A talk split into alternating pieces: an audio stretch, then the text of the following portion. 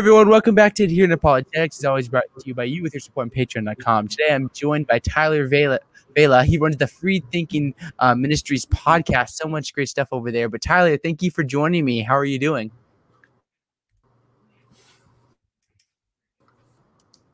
I'm doing very well. Thank you so much, uh, so much for having me. Awesome. Yeah. And I'm so excited to talk to you about um, a fun argument called the Transcendental Argument for God. Uh, we talk about like abstract objects and things like that. Talk a little bit about like your debate with Matt Dillahunty, um, all kinds of fun stuff there. But before we get into that, can you talk a little bit about like who you are and what you do? Yeah. So uh, I uh, host the the Freed Thinker uh, podcast blog, YouTube channel. I used, to, I used to call it the Freed Thinker podcast, but now that there's a YouTube channel and uh, blog and all, there's the Freed Thinker, I guess. Uh, it's really uh, dedicated and devoted to uh, Christian philosophy and apologetics, largely towards uh, philosophical naturalism. Mm-hmm. Um, kind of my background coming out um, of uh, a secular household and growing up not religious at all. Um, growing up uh, an atheist and, and, not, you know, coming to know the Lord until I was 20 years old out of a, a philosophy class, actually. Um, so it's kind of, you know, geared towards addressing the things that I would have been reading and thinking about when when I was an atheist, when I was, you know, 18, 19, and, and starting out in, uh, in, in philosophy courses at uh, at college. So. Um, it's really geared towards that. So I don't do a lot of apologetics with like uh, you know the cults or Jehovah's Witnesses or Hinduism or anything. It's just not my my wheelhouse, um, but uh, uh, geared geared towards really that that kind of apologetics with the new atheism, which a lot of people are about as well. Um, but I also come from a, a theologically reformed background, um, so uh, I do deal a lot with uh, with Reformed theology, um, with what's called Calvinism and the doctrines of grace, compatibilism and determinism, and and topics like that um, and some of those interactions and how that affects apologetics when dealing with things like the problem of evil and the hiddenness of God and free will theodicies. And so there are some interactions with Molinism and why I think that that's that's wrong. I know you have some. Uh, you have, uh, I think, Kirk MacGregor coming on uh, next week or two weeks, something like that, talking about uh, Molinism. So you know, inter- how how we view those issues differently. Um, so I talk about uh, some of that uh, as well. And then, yeah, go ahead. No, no, no, keep going. I was just saying, and then from that, um, I've uh, I've been invited to do a lot of uh, a lot of debates, either online or in person, um, which I think is one of the reasons why you brought me here from my debate with uh, with Matt Dillahunty on um, the Great Debate. Yeah, with the epic Matt Dillahunty, I guess you mm-hmm. could say. Um, and yeah, I remember listening to debate, and I've just listened to your podcast. And I'm like, Tyler's a pretty smart guy, and be fun to talk with him about a really interesting argument um, for God's existence. Because I think you know we can get so caught up in like the cosmological or the fine tuning or moral moral realism, but then we have like this transcendental argument, which is super super interesting because it gets to like the fundamental nature of reality, like the laws of logic and such. Could you talk about like what is the transcendental argument uh, for God's existence? Yeah, so the transcendental argument typically comes out of a certain uh, school of apologetics known as presuppositionalism. Mm-hmm. Um, and uh, instantly, I am going to uh, probably alienate most of your audience um, because I'm presuppositionalist, which will alienate some. But I'm also not presuppositionalist enough for for a lot of people either. So uh, so there are some kind of in my own in my own house that are going to be mm-hmm. uh, not happy with some of the things that I that I say here. But um, so I uh, I come from a certain kind of apologetics known as presuppositionalism, um, which uh, the the core of is that um, with, without God we we we wouldn't be able to reason anyways. And so the mere fact that we're able to uh, engage in reasoning with the unbeliever um, it is itself evidence uh, for that God exists in the first place. Um, that that cashes itself out in a hundred different ways. Uh, presuppositional kind of philosophy should be distinguished from presuppositional methodology. So that's kind of where I differ from a lot of presuppositionalists because while I'm presuppositional philosophically, I have major problems with kind of the myth- methodology methodology that a lot of them will use. Um, so so that's where it comes in. But the transcendental argument um, is really somewhat of a bad name for it. I don't mm-hmm. actually like the name the transcendental argument because it makes it sound like it's the only transcendental argument. Mm. Um, when really something like William Lane Craig's moral argument is also a transcendental argument. Um, his argument from um, from intentionality is a transcendental argument. Um, so something that is transcendental um, is is is following kind of in the footsteps of Kant and asking the question, what is a necessary precondition for what you're talking about? So, um, for example, William Lane Craig's moral argument. It's a transcendental argument because it's asking what is the transcendental fact that has to be true in order for objective moral values and duties to be true, right? So he's going to say God is that transcendental necessity. He's going to say without God, if God did not exist, then it follows that objective moral values and duties don't exist. He runs it as a as a as an inverse right argument as a modus tollens. Mm-hmm.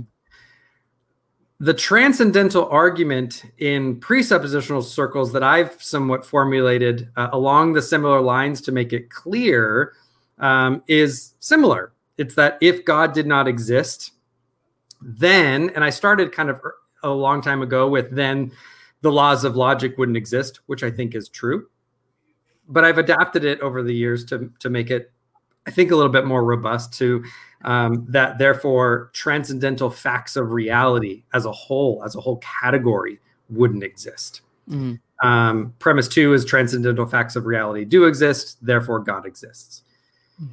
The reason, and I'm sure we'll talk about that argument quite a bit, but the the the thing that makes it um, an interesting argument and somewhat unusual, and gets, and, and I'm sure we'll talk about circularity and things like that, um, is that William Lane Craig's argument, um, it's a transcendental argument, but it's not an argument that has implications kind of reflexively for itself. Mm-hmm. Um, right. So, so uh, the the fact that uh, God is the transcendental necessity for objective moral values and duties doesn't kind of reflect on your ability to understand the argument itself. The fact that moral values duties do exist doesn't reflect on the argument itself. But if you think about an argument for transcendental facts of reality, or if we, you know, pare it down to laws of logic, mm-hmm. well, you have to use that very thing to even understand and reason about the argument itself. Yeah. So it has these little kind of reflexive, uh, this kind of reflexivity toward towards the argument itself. So that so that if God exists, if it's true that that if God did not exist, then laws of logic or transcendental facts of value uh, uh of transcendental facts didn't exist um, then it means we shouldn't be able to reason about this argument in the first place, mm. right? But once we establish that that's the case and that transcendental facts do exist, then the very fact that we can even reason with the unbeliever, with the atheist about transcendental facts of reality and God just is itself evidence for the truth of the argument. So um, a lot of people will confuse that with kind of logical circularity. The, the argument, the syllogism is not a circular syllogism, right? It doesn't it doesn't commit a question begging fallacy. The mm-hmm. no no no premise is buried in the conclusion, but it has these kind of reflexive applications because our epistemology about these issues is somewhat uh, circular when you're going towards ultimate ends. I know I've said a lot, and I know you probably have questions from there. That's probably a good stopping point. Yeah, no, I think that's a, a great point to kind of like introduce the argument. So thank you for doing that. Mm-hmm. Um, I think I think a lot of people would affirm like the idea that there would be transcendental facts. Like it does seem like there's things where it's like the laws of logic or mathematics where like, it seems like they really do exist. Um, and it kind of getting into that conditional premise where I would think there'd be more debate at least. But just to clarify, what do you when you're affirming like transcendental facts? Are you talking about like just the laws of logic, or do you also think there's things like mathematics or moral realism? Like, what are you talking about with regards to this argument? Yeah, it's a, it's a good question. Um, uh, it's it's why it's why the, the, the title of this episode is probably a little misleading because it's not actually abstract objects. Mm-hmm. Um, but uh, yeah, so a transcendental fact when you bring it up, people really confuse it with a tr- uh, uh, with a transcendent fact or something like that, right? So the instant a lot of kind of new atheists or online atheists hear that, they think you mean transcendent, like how we talk about God being transcendent or out there. Um, mm-hmm. When really a transcendental is something that is a necessary precondition for something. Mm-hmm. Right. So when we talk about a transcendental fact in this type of argument, we're talking about uh, transcendental facts that are preconditions for rationality, preconditions for us to be able to reason about things. Um, and there are lots of them, right? So laws of logic is one, right? I mean, I, I don't know what it means to say we could reason about something without the laws of logic. This will come up mm-hmm. later because some of the ways atheists try to get out of this argument is to say, you know, well, there's no such thing as transcendental facts. And I say, okay, well, can can you reason without the laws of logic? And they try to, you know, mm. kind of maneuver about that in different ways, right? Other transcendental facts, I think, are something like um, that. You know, it has to be the case that something exists, not that nothing exists. Um, it has to be the case that there are rational minds.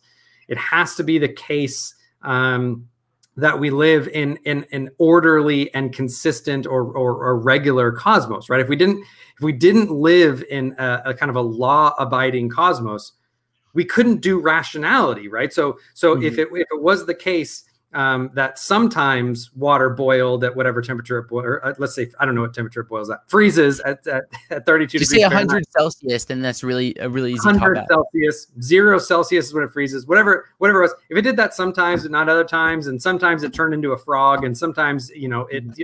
whatever, we couldn't do, you couldn't make inferences. You couldn't be rational in, in a universe that didn't have any type of consistency.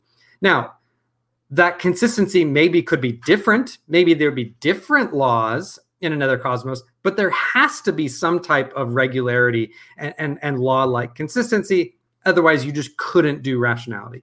Um, another one would be something like, and I think is important, um, is what we talk in philosophy called the one and the many, right? There has to be this weird paradox. And I understand trying to talk about what the one and the many is, is weird.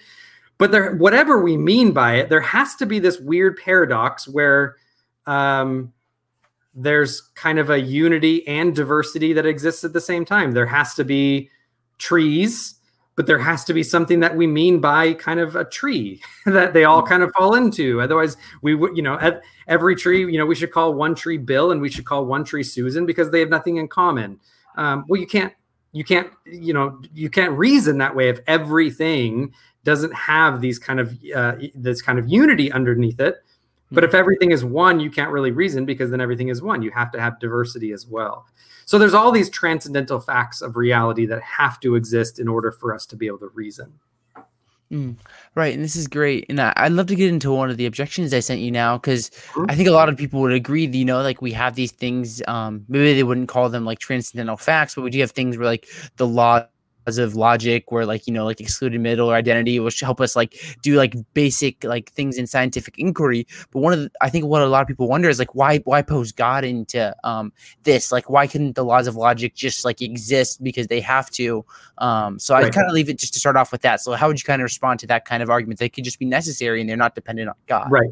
Right. Here i think because i formed the argument uh, as a very similar modus tollens um, to something like what William Lane Craig has done for a moral argument or for um, a fine tuning argument, right? Where he goes through and he says, well, fine tuning is either by necessity, chance, or design, right? You have you have kind of categorically those those issues or, those those categories of explanation.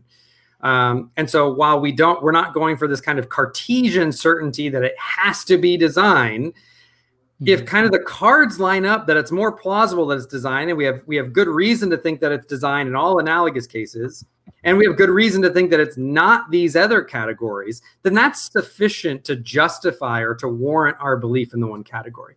And i think we can do the same thing here with this right? So this is where i'm going to break from a lot of presuppositional methodology because they're going to say you're doing too much classical apologetics now uh, mm-hmm. right? And arguing and, and thinking that you can reason with the unbeliever. And I'm just going to say, well, I mean, we're all we're all created imago Dei. I can, I can reason with the unbeliever because we're all created in the image of God to reason, and that and that's fine. And I can point that out. Um, but I, I think one of the things that we can say is, okay, well, I mean, in order for in order for something to to ground these transcendental facts of reality, what are some of the cat what are what are some of the categories? What are some of the options right? And so um uh, you know we can start from kind of the the worst and work our way up. One you know one of them is that it's just it's just kind of the ultimate form of bootstrapping right? You just for mm-hmm. you know in order for the natural world to be consistent then it just already has to be consistent.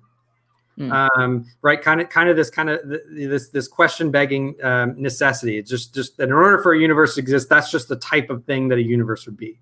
Mm. um i mean I, my first response is, I, I mean, I, I, see no reason to think that that's the case. Um, but the second response is just, well, all that you've said is that in order for a universe uh, to exist, it just already has to be law abiding to the laws of logic. Hmm. Well, that that can't be an explanation to explain the laws of logic, right? Because all you're saying is that in order for a universe to exist, it has to be logical. And I'm going to say, well, great, that's that's what we're trying to explain, right? You say so you can't kind of have this circular kind of bootstrapping appeal um, to to to to ground it, right? Again, I'm going to go back to the moral argument as an analogy because to help people understand, because I think people understand that argument a lot better. Mm-hmm. Um, it's it's like when you talk to uh, you know, like my friend Ben Watkins uh, or or some others, where they're trying to get out of the moral argument, and they're just going to say, "Oh, well, I don't need to ground morality. It's just it's just irreducibly normative. It just is the case mm-hmm. that that that you know we have these moral relationships to facts in the world." And my response to that is, I mean, great. I'm glad we agree that we have these moral responsibilities, hmm. but you can't meet your you can't meet your burden, uh, or you can't provide a defeater of the argument that just is to say well, let's just suppose that that just is a brute fact about reality and move on. Mm-hmm. Right. Uh, but that, that, that's just not a good defeater for the argument. That doesn't actually give any warrant in the other direction. Um, and, and you're just kind of engaging in special pleading at that point. Mm-hmm. Um, so you have very similar uh, in, in kind of that bootstrapping version uh, for, for transcendental facts or laws of logic. Mm-hmm. Um, the most common that we get isn't the most sophisticated. So the most common uh, response that we get is something that like Matt Dillahunty uh, gave to me in the debate, uh, what Tom Jump will try to do, what you know some of these others will do, and that's that. The, well, the laws of logic they're just descriptive. Mm-hmm. Uh, they're just these human conventions that we came up with to describe reality, mm. right? Um, there's a couple problems with that. The first one is that if they are um, if they want to make that move and and and they want to pull that to well you know we know about the laws of logic because they are these human conventions that we use to describe reality. My my first thing i'm going to say is well they've they've made an uh, you know an ontology epistemology error right? So we're not asking the question how do we know that the law that the universe is law abiding right? Mm-hmm. maybe it's the case that we came up with this the, these terms and these these concepts about laws of logic but that doesn't tell us why the universe itself is ontolog as a, as a fact of ontology law abiding why mm. why it just is the case that contradictions cannot be true right mm. the fact that contradictions can't be true cannot be grounded in the human convention right? Because otherwise, it'd be the case that that laws of logic or that that that contradictions could have been true before humans came up with the convention, which is mm-hmm. obviously false. Um, so, so you run into this, you kind of run aground of this problem of uh, of an ontology epistemology uh, a category error. Does that kind of make sense? Yeah, yeah, I'm tracking with you, and I I think that one kind of objection I could think they could come up with um, through this is the idea that um, maybe with like moral realism, it'd be harder to say that uh, as an atheist that there's just kind of like this brute fact that there is this like moral realism. But maybe with something like the laws of logic, it may be a little bit easier for them to talk about. Like you know, we a lot of times there's the omnipotence paradox, which can be thrown at a theist. Like, um, can God create a married bachelor? And I think you know, right. as a theist, we answer no because that's a contradiction. Right. Um, and Not couldn't the atheist, yeah, and then couldn't an atheists kind of say the same things where it seems like even if God did not exist, couldn't we just have like these laws of logic? Because it would seem like even if God does not exist, there still couldn't be any like married bachelors or something along those lines. So how would you respond to like that kind of objection? Right. So that that would be the one where I'm going to go back and say, okay, well now you're just going back to the bootstrapping example the, uh, of, of grounding, right? You're just saying, well, it just has to be the way the world is because otherwise the world wouldn't be the way the world is. Mm-hmm. Um, which just again not only answers the question of why the world is the way it is. Now, some atheists might say, "Well, we don't care about the why question." I mean, I mean, I, I, you know, let's take that with a grain of salt. But, but you can't use that as as a defeater for the argument because all you've really done is say, okay, well, I can provide a defeater of the argument by simply saying I don't care about the argument. Um, as long as I just assume that the universe is law abiding, that's enough to explain it. Well, mm-hmm. again, what we're trying to explain just is the fact that the universe is law abiding. Um, so presenting that kind of bootstrapping as an objection doesn't actually get around as a defeater for the argument. Mm. So I'm curious, like, what kind of further objections do you kind of see to this mm-hmm. argument? Because obviously, like, there's the more like popular level where the laws of logic are just um, descriptive. They don't aren't necessary, which I, th- I think is a little bit like a little silly. But like, what do you see from like more serious like people kind of trying to object to this transcendental argument um, for God's existence? Yeah, I think um, I think a couple a couple things will come up. Um, the first one, maybe not as serious, but a, uh, much more common, and I think will trip up Christians a lot more. The, the, the human convention or descriptive one, I think, trips them up a little bit. Um, but once you realize that we're talking about the thing itself and not how we know it, that objection kind of goes away. Um, but one of them is something like what Tom Jump does, or what other does, what what you know, what our what I'm sure our mutual friend Braxton Hunter calls penhole thinking, um, mm-hmm. right? So it, it's this idea of well you can't say let, us agree that there is this kind of this this grounding for it but but you know we don't have to call it god we can call it pantheistic naturalism we can call it the flying spaghetti monster mm. right whatever it is um, that will trip people up because they say okay well then how like well how can i say that it's god if it could be this other thing mm. the thing that i try to do at that point is say okay well um, Braxton calls it penhole thinking. I call it arose by any other name thinking or, or ad hoc thinking because what actually ends up happening whenever the flying spaghetti monster is brought up as, a, as, an, as an alternative, right, either for this one or another argument, the question is okay, why is the flying spaghetti monster, for example, a good alternative or a possible alternative to God? right? So so you know let's think about the laws of logic right? The laws of logic are immutable they're absolute they're transcendent they're universal right? They're they're binding on principles of thought right? So you have this kind of uh, you, you have this kind of explanation that can count as a possible explanation for that. And they're going to say well the flying spaghetti monster. And i say oh, great.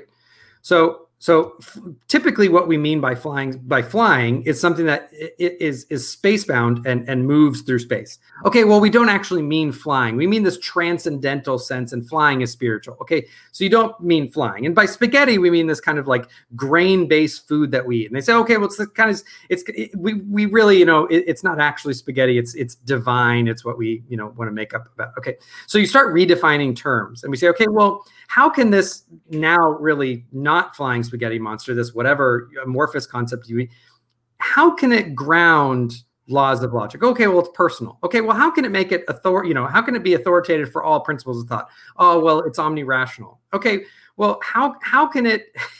how can it make them uh, you know you know uh, how can it make it so it, it, you know the laws of logic are binding on all of the cosmos, whether you're multiverse, single verse, whatever it is. Oh, well, you know, this being is is omnipotent and transcendent. And, and, and at a certain point you get to, okay, in order to make the flying spaghetti monster an alternative, what you have to do is make all these ad hoc adjustments to make it qualitatively identical to what we mean by God.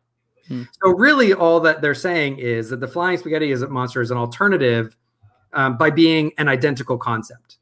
Um, so so it, it, at the end of the day, it ends up just being a rose by any other name. It's not actually a defeater, right? So that's a really common one.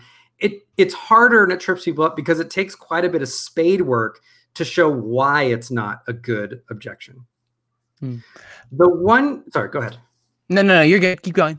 I was gonna say the the the objection that um, or the view that probably is, um, along with the Human Convention, is probably um, advocated by by more uh, you know atheistic philosophers. Um, is going to be something like what Thomas Nagel is going to come up with, um, which is a which is a kind of Platonic understanding of these things.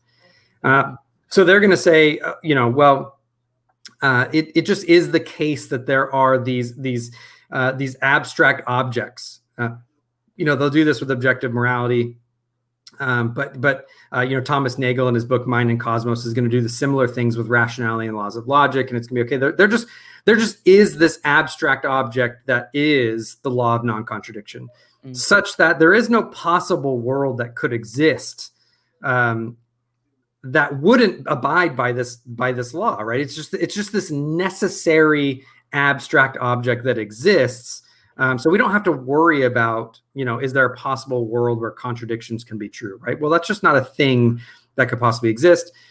Um, the answer for that one is actually again very similar when when uh, when that type of grounding comes up for the moral argument, mm-hmm. which is just I don't know what you mean at that point. Um, I don't know what what it means to say the law of non-contradiction exists. Full stop in kind of this Platonic realm mm. let alone exists in a way that is um, that is authoritative or impinges on the actual world right? So so uh, you know let, let's say you have this realm of abstract objects well why is it the case that the universe has to abide by this same realm right? Because abstract objects are causally effete. They have no they have no uh, they have no material impact um, on on, uh, on on any type of natural world um, so that same type of objection and this is why I, I draw the parallel to the moral argument that same objection where, where William Lane Craig says to the people who try to, to, to come with a Platonic view just of, I don't even know what you mean when you say that. It, to me, it's just it's just opaque. It's just an incoherent a category. I, someone would have to do a lot more spade work to show what that even means to say that these transcendental facts just are these necessarily existing abstract objects. Mm-hmm. Um, so that that's kind of how it goes. So at the end of the day, when you go through these different categories of grounding, they all fall away. We do know what it means. We have we have you know concrete category you know categorical concepts when we're talking about God. We do know what it means to say a mind can be logical. So we can say that the laws of logic just reflect the mind of God, how God thinks. Um, you know we we we can kind of piece the puzzle together that way. And so i have not only reason to think that that's the case but kind of all of these alternatives just don't make sense at the end of the day which adds warrant to my belief that this one category is a good explanation. Um, and so far there uh, you know i haven't really heard any defeaters from it um, uh, or, or, or for this type of argument that i find uh, convincing that that that fall outside of of this realm. So it you know the atheist might say, okay, well that doesn't kind of deductively get you to it has to be God, and I'm just gonna say, okay, well I mean I, I mean I can go, you know I can, I can go for what's most plausible. It seems most most plausible, most probable that that's the case. I could do it. I could do an abductive version of this argument where it just it just is the best explanation for these transcendental facts that God exists, and there's no str- there's there's no stronger alternative, um, and so I have warrant to believe that this is the case until I'm provided some defeater for it. So hmm. uh, that's that's kind of uh, in a 25 minute nutshell uh, what that argument. yeah, no, that's great. Um, one thing I'd love to go through um, and I'm sorry, I lost my words there for a second. Um, at this point, is we will go to a little bit of Q and A in about 15 minutes. If there's questions, I saw one thing already, but if there's questions or super chats, things like that, we'll get to that in a few minutes. Um, but from like your view, Tyler, would you say that the laws of logic are or like these transcendental facts? Would you say that they're necessary and they're like grounded in God's nature? Is that kind of like your view? Uh, depends on what you're asking. So, for example, um, hmm. uh, I think God grounds something like. So, so, I brought up the one and the many, right? Hmm. Um, here I break from presuppositionalists because I don't actually ground our epistemology in God's revelation in the scripture, right? So here, this is going to be a, a, somewhat of a break from from my, you know my fellow presuppositionalists. So I'm not sure you get something like Yahweh as the necessary, um, kind of epistemologically necessary grounding of why we can reason. I'm not sure mm. uh, I, I, understand quite how some presuppositionalists try to connect that dot, those dots. However, um, I do think that for an explanation to be able to ground something like a transcendental fact of the one and the many, um, it itself uh, is one and the many, right? So a multi-personal being like God, like a Trinitarian concept, um, would be a candidate to ground um, uh, this concept of one, one of the many. And as far as I know, you know, Christian Trinitarianism uh, is is really the only game on the block when you're talking about uh, you know multi-personal uh, agency when you're talking about uh, divine concepts. Um, so you know, I, I think that um, uh, some of them are are necessary. They're necessary for the existence of rationality. Some of them are necessary in that they are statements about God's own nature. So, for example, the laws of logic I think are necessary. I think they necessarily exist. But I think when we're talking about the laws of logic, we just are describing um, the the structure of the mind of God, right? So um, so it just is the case um, that the mind of God uh, has this has this law of non contradiction necessarily such that it, it, it, exists and cannot not exist. Um, but I don't think that they are um, kind of these again um, these these necessary abstract objects that exist apart from the mind of God. Mm, right. So I think we've kind of like addressed this idea beforehand, but I do want to um, cover like kind of like what I think Graham Oppy's kind of response would be to this because I've um, just been listening to him lately and such. And you know, he'll talk about um, like what is necessary. Um, as a theist, we'd say maybe some things like these transcendental facts, maybe some of them are necessary, not all of them. Um, and his, on his view, he could say, well, well, why couldn't I just say that they're necessary too? And I'm not having this additional entity, which would be God. Um, so it seems like the theist would kind of have like extra stuff in there, uh, kind of like worldview hypothesis that doesn't need to be there. Um, so how would you kind of respond to like that kind of cr- criticism of this argument? Yeah, so that that's I mean that's the simplicity objection, right? So the mm-hmm. the the objection, uh, you know, uh, Ben Ben Watkin gives this objection. Um, Graham Oppy, as you mentioned, gives this objection. Some others give this objection. The idea is, as you've said, it's well, you know we we have one less explanation right? Your your your worldview has more furniture in the bedroom so to speak. Mm-hmm. um, the answer that i give to that is just um, i just call foul. I i just simply don't agree with them um, that that's the case because the way so the way that they get around that explanation right? So i'm going to say okay god is the explanation. He is he is the ontological foundation for these transcendental facts of reality right mm-hmm and they're going to say, oh, see, well, you have God to explain it. We don't need God to explain it. But then when you actually ask them to ground it, they don't ground it, right? So now we're back. A lot of times, someone like Graham Oppy and others, they're going to say, okay, well, we we just suppose them as necessary facts, right? They're they're just in order for us to do epistemology, that just has to be the case. We're not worried about the why question or the grounding question. So I'm just going to say, okay, if you do that, what you're actually doing is saying our our grounding category is empty because we don't have a ground. We're because I'm not trying to ground it, hmm. right? But the theist is trying to ground it, right? So of course we have something in our grounding category because we're actually trying to provide a grounding explanation for it. When someone like Graham Oppy doesn't do it, I'm just say, okay, well now you're just appealing to brute fact without explanation if the instant you try to actually give an explanation for the laws of logic, you would need to supply something in that grounding objection. And at that point on naturalism, I think what you would find is that they would have you know lots of ex right so so for mm-hmm. for for us right we have um we have god right god explains transcendental facts of reality, like laws of logic, one of the many, um, uh, you know, an orderly universe, why there's uh, why there's irrational agency, right? You have all of these, you know, dozen transcendental facts that God grounds all twelve of, you know, all dozen of those. God also now grounds, uh, uh right? He has he has high explanatory scope. He grounds objective moral values. He grounds fine tuning. He right. So you have we actually have one explanation that grounds dozens of features of reality. The mm-hmm. naturalist, once they start getting into the explanatory game, which is the same level that we're playing on, they're going to have to multiply explanations. They're going to have different ones for all of these. Mm-hmm. So it's just comparing apples to oranges, I think, when the atheist says, oh, well, you have more explanatory features in your worldview. And so ours is simpler. And I'm just saying, okay, well, it just looks like yours is simpler because we're talking about different levels of explanation. The instant you actually try to explain it, you're gonna you're gonna have you know manifold more explanations than we are. Mm-hmm. Uh, so I, I just I don't find that objection convincing.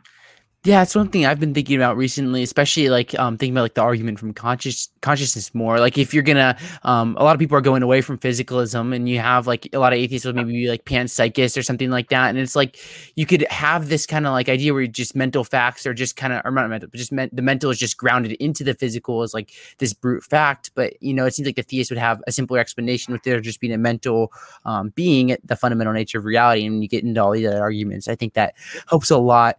So one one question I have for you is kind of like, where does this leave us? Like, um, you talk about like kind of being presup, but then not being presup. Um, and you wouldn't like take it all the way to like this proves that the Christian God exists. But like with this kind of argument, where do you think this kind of um, leaves us when it's all considered? Um, it's a good, very good question. I think it leads us um, in a stronger place as far as it comes to something like epistemic warrant for our Christian worldview. Um, it, it's it's um, it seems to me the case, and th- again, this is you know the, one of the reasons why I'm not a presuppositionalist when it comes to methodology is because I'm not one of those people that's going to be like going around and constantly repeating, you know, by what standard, and mm-hmm. uh, you know, telling telling atheists um, that I'm not going to try to reason or engage with them because you know they, they're blaspheming every time they try to reason they're blaspheming god and i'm going to say okay well they're going to do it anyways. So we might as well you know highlight the truth of uh, of christian revelation uh, that god has shown us um, i think one of the one of the areas that it leaves us again is is on a much stronger epistemic footing.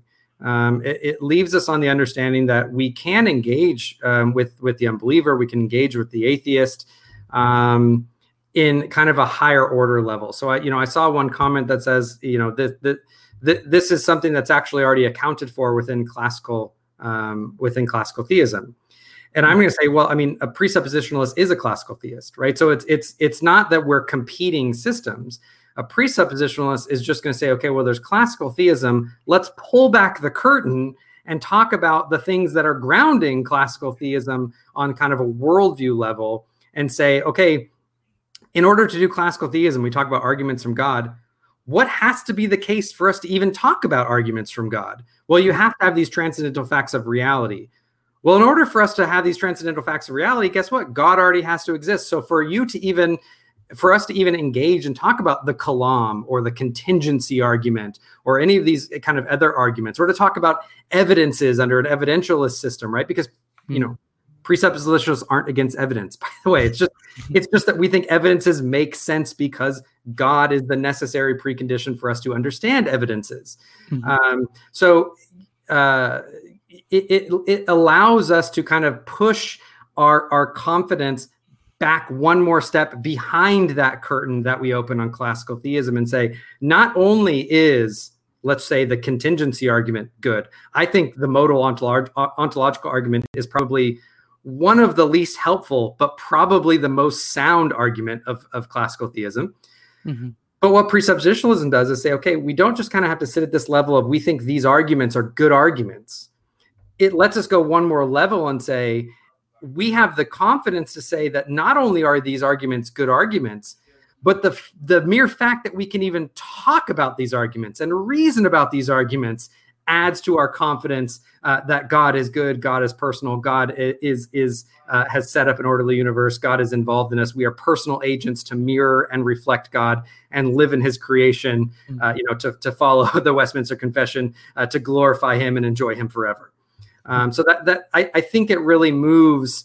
Um, uh, you know, it can it can have a powerful impact on the unbeliever that you're arguing with but I think it puts us on much stronger footing where in order for the atheist to to actually undermine kind of our confidence in uh, in in our Christian uh, religion and Christian faith, they actually now need to not just provide a defeater for these arguments; they now need to provide uh, a lot, you know, a, a, grounding alternative for these things where we can even talk about these things within their own worldview. Um, mm-hmm. And so far, there, you know, I, I, the the attempts to do so, I just think have been um, poor, to say the least. Fair. Um, let's go to a little bit of Q and A here, and we'll wrap things up here. Um, the first thing we have is a super chat from um, John. So thank you so much for supporting your super chat. He says, "If abstract objects are necessary, why do they need an explanation outside of themselves? Isn't God's necessity a sufficient explanation for His existence?" Right. Um, okay. So very very good question so um, there there's a distinction between um, a brute fact and a necessary fact that's commonly made. Not that John is making this, but just to tee it up because some other people might be reading it this way. Um, a brute fact is something that exists or is true without explanation. It just is the case, and to hell with explanation, right? Um, I find arguments for brute fact um, just abysmally poor and rather lazy, right? Something exists and there's an explanation for its existence. As John points out, God exists necessarily. And something like the contingency argument is an argument that God's own necessity is an explanation for his existence. Right. Mm-hmm. And so mm-hmm. John is going to push the other side and say, okay, well, if we're saying that something like a necessary fact, like transcendental facts, he's put abstract objects again. It's not quite an argument from abstract objects, but an argument from transcendental facts um, or, or laws of logic or something like that. Um, if those are necessary facts, um, why can't their own necessity explain it? The answer to that is is simply that um, when we think about the types of things they are, they might exist necessarily in the sense that they cannot fail to exist, but it doesn't mean that they necessarily exist independently, right? So when we talk about the laws of logic, we are talking about something like the, lo- the laws or principles of true thought. Well, um, th- unless you want to go Platonic, which again, I don't know what that means. I don't know what it means to say that the laws of logic exist necessarily kind of in abstracta, right? I know what it means to say that the laws of logic exist as a description of the mind of God, and therefore we can say they exist necessarily because God exists necessarily. But I don't think we can kind of appeal to the thing of in itself uh, as the grounds for its own being, even though it might necessarily exist right um, so you know a good example we could you know we can think of um, it just is the case that any possible world that god could create um, uh, north will always, you know, uh, uh, you know, north will always be north of south. Um, that just is tautologically true. But it's not the case that north and south necessarily exist, right? So, um, so you know, you can talk about these kind of, to say it sloppily, you can kind of talk about these contingent necessities. Um, these necessities that don't exist in and of themselves for their truth makers, right? So I, I think when we're talking about something like laws of logic, um, or the one and the many, they're grounded in something, I, even though they're necessary. Yeah, that's great. Um, another question here we have is from BDS, which says, um, "Sorry if this was already covered, but are there papers defending this argument? So are there like papers, books that you could kind of um, point people towards to kind of look at like defending the transcendental argument?" There, there are. Um, if you go to, um, uh, I, I, actually I can't remember the name of the paper, but uh, James Anderson, um, he's a philosopher at uh, at RTS um, where I'm working on my master's. Actually, he's he's a he's a really uh, brilliant uh, Christian philosopher. Uh, he actually has done a couple papers in dealing with um, defending um, uh, laws of logic uh, or, or, something like a transcendental argument from laws of logic. And he goes through some of these objections and how to overcome kind of the the human convention objection how to overcome some of these platonic objections. And so he does go through and defend them. I'm sorry i don't have the paper right off the top of my head. Uh, but james anderson uh, is going to be a good example of a philosopher doing that yeah, definitely. Um, another question here um, from John Buck, which says, "Is Tyler a coherentist or a foundationalist with regards to epistemology or other?" You know, uh, I, so I am an unhappy um, neitherist. Uh, so I, uh, I, I largely, I don't know if it's my personality. I tend to be moderate, not in the sense of like. Um, you know politically moderate or something but i tend to find that there is truth in lots of views and they're kind of all getting at things um, mm-hmm. and so i just think that it is the that it just is the case um, that that that coherentism and foundationalism are probably both true in significant ways um, hmm. so I, am not entirely comfortable saying i'm one uh, or or the other um, if that makes any sense it's fair enough, you know. Um, Craig Reed says, um, "What's the, what is the conflict between evidentialists and presups? Is there not really a conflict? Because apparently you're like a presup, but you're also flirting with all these other apologetic methodologies. Yeah. So, like, what's the difference between evidentialist and presup? Just a helpful clarification." Yeah, absolutely. Good question. I think the the I, there is a conflict, but I think it's largely a a um, on some levels a theological con- uh, uh, conflict in dealing with. Um, uh, how much God's revelation is actually foundational for our epistemology. But I think where it kind of rears its head is in dealing with methodology, um, because the you know a classicalist is going to do kind of uh, you know. Uh, they're going to want to treat the the unbeliever as if they are maybe not tabula rasa, but as if they are kind of this independent thinker um, engaging with the argument, right? So they're going to think that this person can can reason independently of God. The presuppositionalist like myself is going to come along and say, no, no, no. The only reason they can, the only reason they can reason, the only reason they can can rationally engage with these arguments, just is because they are made in the image of God uh, and that they are rational agents because they are made in the image of God. And so we're going to have that kind of theological um, difference methodologically a lot of presuppositionalists will come along and they will want that to be grounded or they'll want that um, that that epistemology to then be further grounded or primarily grounded in something like god's revelation of himself in scripture um, and i just don't find those i just don't find that maneuver very convincing Um, and that's why methodologically, I'm not very presuppositionalist. But you have to remember a presuppositionalist, it's a common misunderstanding to think that they're against classical arguments or they're against evidence right? I mean, Van Til wrote an entire book called On Christian Evidences, where he defends the use of, of Christian evidences. Again, it's just it's just Christian evidences are like a gem that's already set in the fitting of uh, a Christian worldview, such that evidences only make sense because we can reason about things because we're made in the image of God, because God exists. Um, mm-hmm. And so it's not that we're opposed to Christian evidences or we're opposed to classical arguments. It's just not methodologically the starting place for us. Right. Um, Susan J- Lambo Slamaran just posted a link to the paper that I think Tyler was talking about yeah. earlier. Um, but one question I have for you, kind of to wrap things up here, is you talk about um, using this argument as like just like um, a rational argument for God's existence and like um, looking at like reason, but you're also like reformed. Um, so you kind of have that where I I think if I were to understand your view, you kind of say that no one really comes to God purely like from their own will, but it comes from um, being part of the elect and God's chosen and uh, things like that. So like, how do you like look at the two of like um, like the idea of like reason and argumentation, but then also like this idea that you have in Reformed theology about like how we're saved? Yeah, uh, well, that's a really big question. Um, yeah, if you could sum that up in a few minutes, because that's the giant thing I just threw on you. Um, yeah, that's a really that's a really really big question. I, I mean, firstly, I, I, would I would clear there and say, okay, well, I mean, reformed, uh, you know, theologians, we don't deny free will. uh, mm-hmm. We deny libertarian free will. Um, yeah, and, and so uh, you know, but we do follow you know we we we take a certain view of what paul is saying in something like First corinthians 2 and it says well the natural man uh, cannot appraise or even accept the things of uh, of god um, or the things that are of the spirit right? What, what, which the gospel is paradigmatically the prime uh, truth that is a spiritual truth.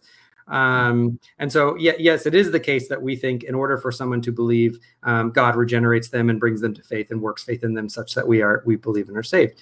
Um, however um, that doesn't mean that God is not working providentially and through the means of argumentation, right? So at the very at the top of the show, I mentioned about uh, how how I came out of uh, and I converted largely because of a philosophical class that I had.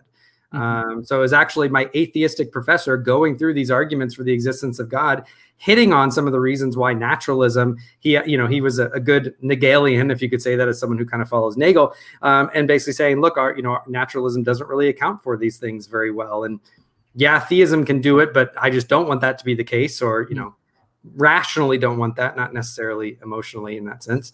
Um, and and that you know struck a chord with me um, and started to work and that's something that God used um, kind of providentially uh, to bring me to faith when we talk about kind of salvation and soteriology, um, we're just talking about a different kind of explanation, right? So it absolutely is the case that the Spirit of God um, has to move among among someone um, uh, to, to, for for them to be saved, right?